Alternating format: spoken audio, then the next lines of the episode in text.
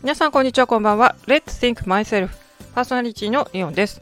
さてお気づきの方もいらっしゃるかと思いますがこのチャンネルはですね以前は She's the Future ということで、えーと、やっておりました。えっと、こちらですね、もともとのチャンネルの目的としてはですね、まあ、これからの未来、変化の多い時代にですね、子供たちが生き抜くためにということで、まあ、子供たち向けでもありますが、どちらかというとですね、その保護者向けに私が教育業界とかで、えっと、体験したこととかをシェアしたいという思いで作ったチャンネルですが、実はですね、あの、数回放送した後ですね、えっと、更新が止まっておりました。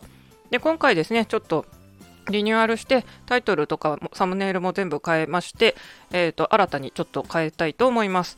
で、えーと、伝えたいことは割と前と同じなんですよね。この未来をこう意識していくということで、まあ、教育のチャンネルなんですけども、えーと、特にちょっとですね英語にフィーチャーしてですね、えー、と扱っていきたいかなというふうに思っています。まあ、英語はこれからの時代にはですね本当により、えーと、必要性が高まると言われておりますので、えーとですね、子どもだけじゃなくて大人もみんな一緒に、えーと学習していきましょうというので私も英語を教える立場にはいますけどまだまだですね学習者の立場でもいますので、えっと、一緒に、えー、学んでいけたらいいかなというふうに思っています。ただ、ガチガチの全部英語っていうわけではなくて、やっぱりこう学ぶということに関してですね、えっと、いろいろ伝えたいことをシェアしていけたらいいなというふうに考えております。えっと、ぜひですね、えっと、前と変わらずに引き続き聞いてくれる方がいると嬉しいですし、新たにこのチャンネルをした人もですね、えっと、私のこの趣旨に、えっと、同意してくださる方がいたら、ぜひぜひですね、フォローして聞いていただけると嬉しいなというふうに思っています。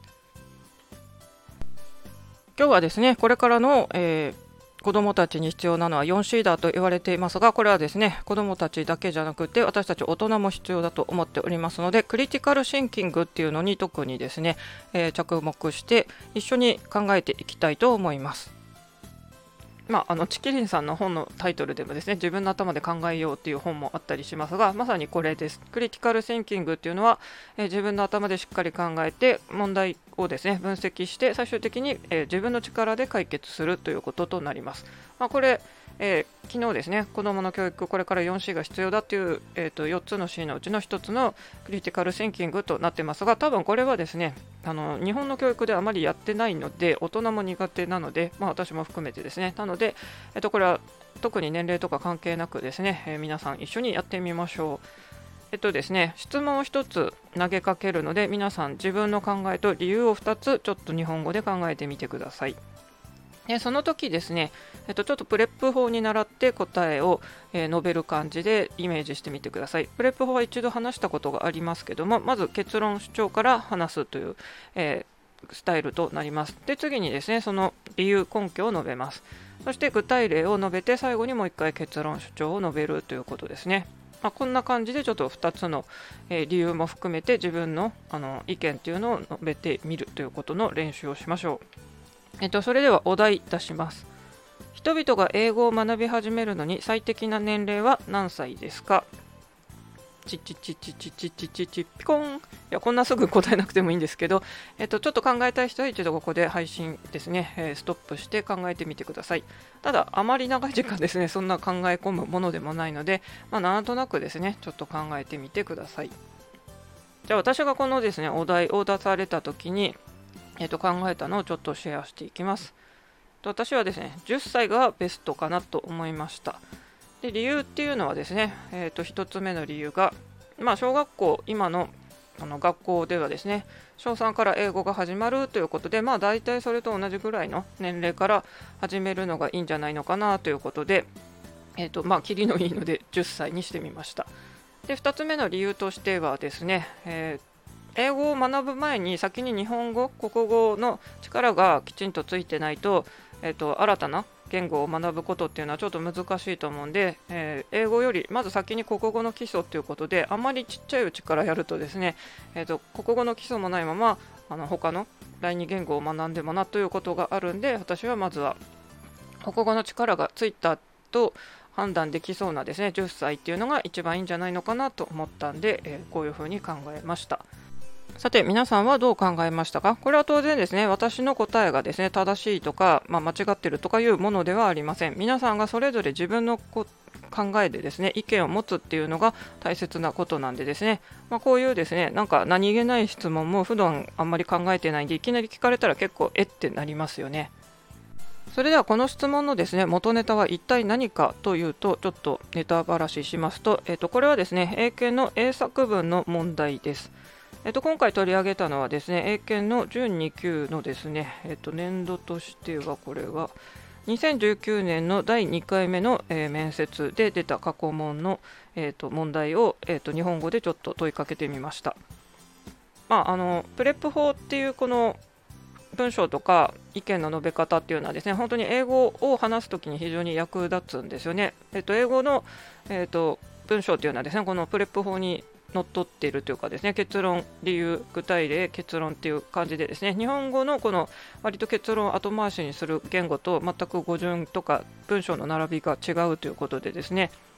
えっと、今回なんでこれを取り上げたかっていうとですねまあ、そもそもこういう、まあ、社会問題含めてですね何気ないこういう質問って意外と普段考えてないじゃないですか。で日本語でも突然聞かれたらですね結構あの戸惑うような問題なんですよ。でこれは英検なのであくまでですねその場ですぐにあの英語にしなきゃいけないという第二関門が待っています。なのでまずは皆さん今回ですね日本語で一緒に考えていきましたということでですね、まあ、ちょっとこれシリーズ化してですねまあ、英検の問題いっぱいあるので、まあ、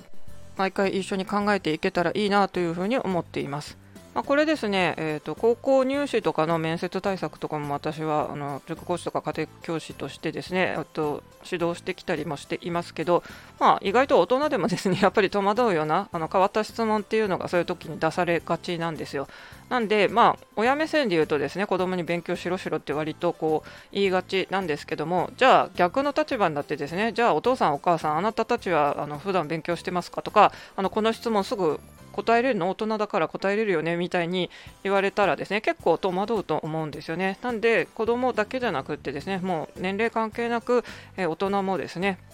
えっと、こういうの本当に自分の力で考えるっていうのを、えっと、力を伸ばしていきたいのでこうやってですね今回取り上げてみました。まあ、ここからはちょっとですね英語で、えーと、といろいろ考えてみたいと思います。もともとの英語の問いっていうのはですね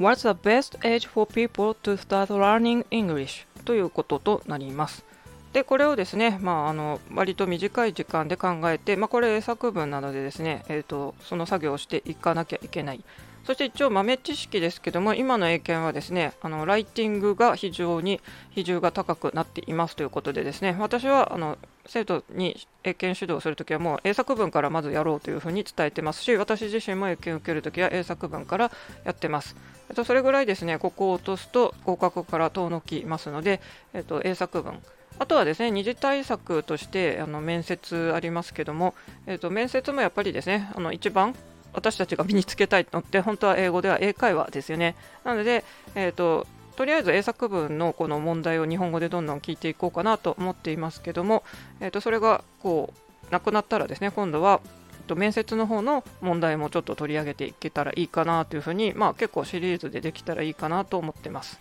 それでは一応ですね、この問題の、えーと、英文読み上げておきます。What's the best age for people to start learning English? です。そしてですね、えーと、回答例、ちょっと日本語で読み上げます。回答の人はですね、12歳が最適です。はじめに自分自身の言語を最初に学ぶことが重要です。12歳の子供はすでに読み書きの方法を知っています。このため新しい言語を学ぶのがより簡単になります。また彼らは英語がなぜ重要であるのか理解していません。多くの幼い子供はこのことがわからないので熱心に取り組みません。まあ、少しだけちょっと解説しておきます。まあ、あんまり細かくやるとですね、もうこれ私の本当に授業みたいになっちゃいますので、えっと、さらっとですね、今回ですね、12歳が最適だって言いたいときに最初にですね、12 years old is the best と言い切っています。ただ次にですね、今度は12歳の子供たちっていう時はですね、ここ少し変化しまして、12 year old children。これ、えっ、ー、と、今ちょっと聞き取れなかったかもしれませんけども、